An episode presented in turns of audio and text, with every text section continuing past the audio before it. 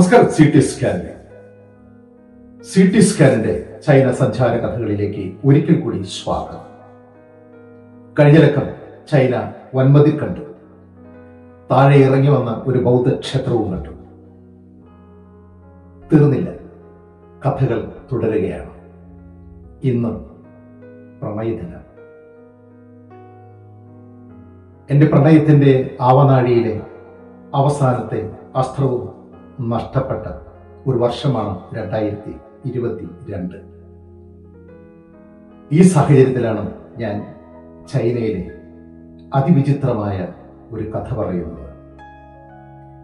ചൈനയിലെ മുഴുവൻ പെൺകിടാങ്ങളുടെയും സൗന്ദര്യം ആവാഹിച്ചെടുത്ത ഒരു അപ്സര കന്യകയുടെ കഥ. ഡോക്ടറാണ്. ചൈനയിലെ സുന്ദരിയായ ഒരു ഡോക്ടർ. ഡോക്ടർ കാണാൻ പോയ കഥയാണ് ഈ ലക്കം ഞാൻ നിങ്ങളോട് പറയുന്നു. നമുക്ക് ഡോക്ടർ കാണാം. കേൾക്കാം. ഒരിക്കൽ കൂടി സ്വാഗതം. ചൈന സഞ്ചാര കഥകളുടെ ഈ ലക്കത്തിലേക്ക്.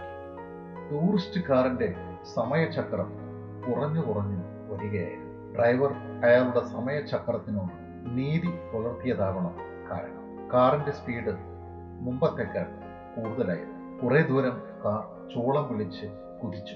റോഡിന്റെ ഇരുവശങ്ങളിലും കാര്യമായി ഒന്നും കാണാനില്ലായിരുന്നു. കൂടുതലും കാട്ടുപ്രദേശങ്ങളും കൃഷിയിടങ്ങളുമായി. ഇടയ്ക്ക് ചില ഫാക്ടറികളോ മറ്റോ കണ്ടെന്ന് തോന്നുന്നു. അങ്ങനെ ഏതോ ഒരു ഫാക്ടറിയുടെ മുൻവശത്ത് കാർ നിന്നു. അതൊരു തേയില ഫാക്ടറിയായിരുന്നു ഞാനും അലിയും സിന്റിയും ഇറങ്ങി. കലാനി പതിവ് പോലെ ഉറങ്ങി. ഇതൊരു വലിയ തേയില ഫാക്ടറിയാണ്. വിവിധയിനം തേയിലകൾ അവിടെ പ്രദർശിപ്പിച്ച്.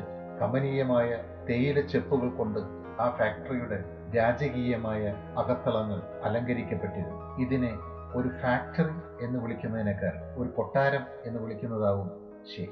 തേയിലയ്ക്ക് മാത്രമായ ഒരു കൊട്ടാരം തേയില കൊട്ടാരം. അത്രയ്ക്ക് രാജകീയമായിരുന്നു ഈ കൊട്ടാര സമുച്ചയം. സുന്ദരികളായ ചൈനീസ് പെൺകുട്ടികൾ ഞങ്ങളെ ഈ കൊട്ടാരത്തിൽ പ്രണയപുരസരം അനുഗമിച്ചു. അവർ ഞങ്ങളെ അന്തപുരത്തിലേക്ക് എന്നോണം ആനയിച്ചിരുന്നു. ഞങ്ങൾ അങ്ങനെ അതീവ സുന്ദരിയായ ഒരു ചൈനീസ് പെൺകുട്ടിയുടെ സ്വീകരണ മുറിയിൽ ചൈനയിലെ മുഴുവൻ പെൺകിടാങ്ങളുടെയും സൗന്ദര്യം അവൾക്കുണ്ടായിരുന്നു. ബുദ്ധിമുതിയായ ഒരു കൊച്ചു കുസൃതി കുട്ടിയെ പോലെ തോന്നും അവളെ കണ്ടാൽ അത്രമേൽ സുന്ദരിയായിരുന്നു അവൾ.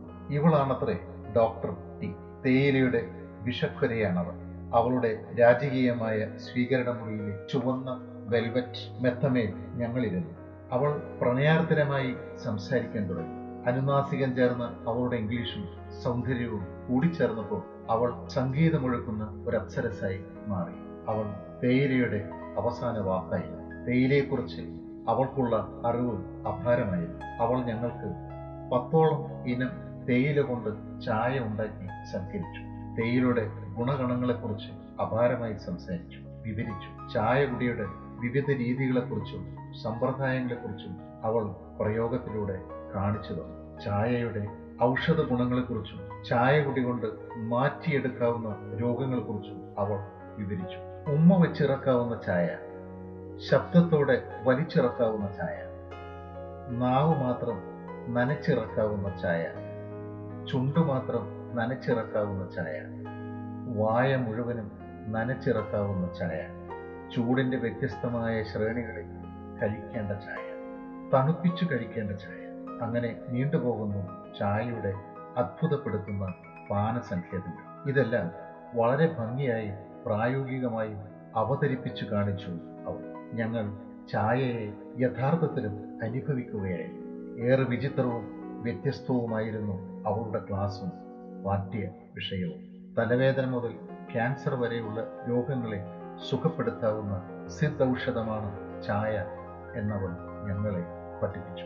ഞങ്ങളിലെ ജൈവാംശങ്ങളുടെ ആന്തരിക ഘടനകളും കാലദേശാന്തരങ്ങളെല്ലാം കണക്കിലെടുത്ത് ഡോക്ടർ ടി ഞങ്ങൾക്ക് ചായയുടെ ഒരു സമഗ്ര ഔഷധം കുറിച്ചു തന്നു. ഞങ്ങൾ ആ ഔഷധ ചായയുടെ ചെപ്പുമായി പുറത്തു കിടന്നു. സംസ്കരിച്ചെടുത്ത തേയില കൊണ്ടുണ്ടാക്കിയ കൊച്ചു വടകൾ പോലെ ആയിരുന്നു ആ ചായക്കൂട്ട്.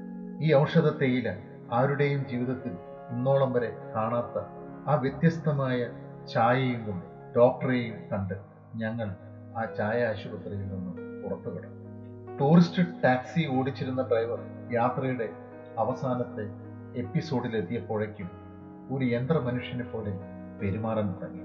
അയാൾക്ക് വിഹിതമായ ജോലിയുടെയും ഞങ്ങൾക്ക് വിഹിതമായ കാഴ്ചകളുടെയും സമയചക്രം തിരിഞ്ഞ് അവസാനിക്കാറായിരിക്കും അയാളുടെ മൊബൈൽ ഫോൺ ശബ്ദിക്കുന്നതിന്റെ ഇടവേളകൾ കൂടിക്കൂടി വന്നു. അയാൾ ഇടയ്ക്കിടെ സമയത്തെ ശ്രദ്ധിച്ചിരുന്നു.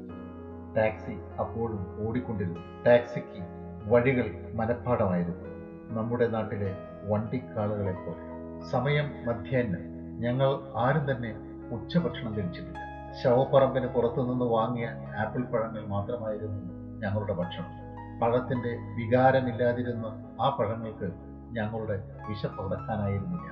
വിശപ്പ് യാത്രയെ ലാളിച്ചിരുന്നില്ല. കാർ മറ്റൊരു ഫാക്ടറിയുടെ മുന്നിൽ നിർത്തി അതൊരു നെയ്ത്തുശാലയായിരുന്നു. ചൈനീസ് പട്ടിന്റെ നെയ്ത്തുശാല.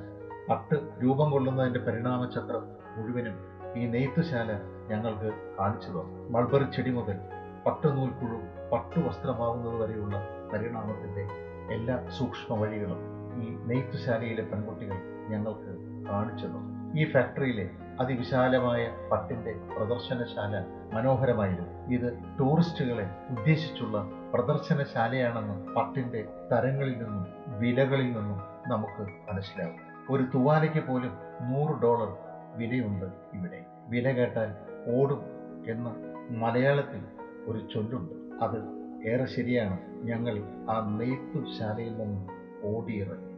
അങ്ങനെ ചൈന സഞ്ചാര കഥകളുടെ ചായ സൽക്കാരത്തിന്റെയും ചൈന പട്ടിന്റെയും കഥ ഇവിടെ അവസാനിക്കുന്നു.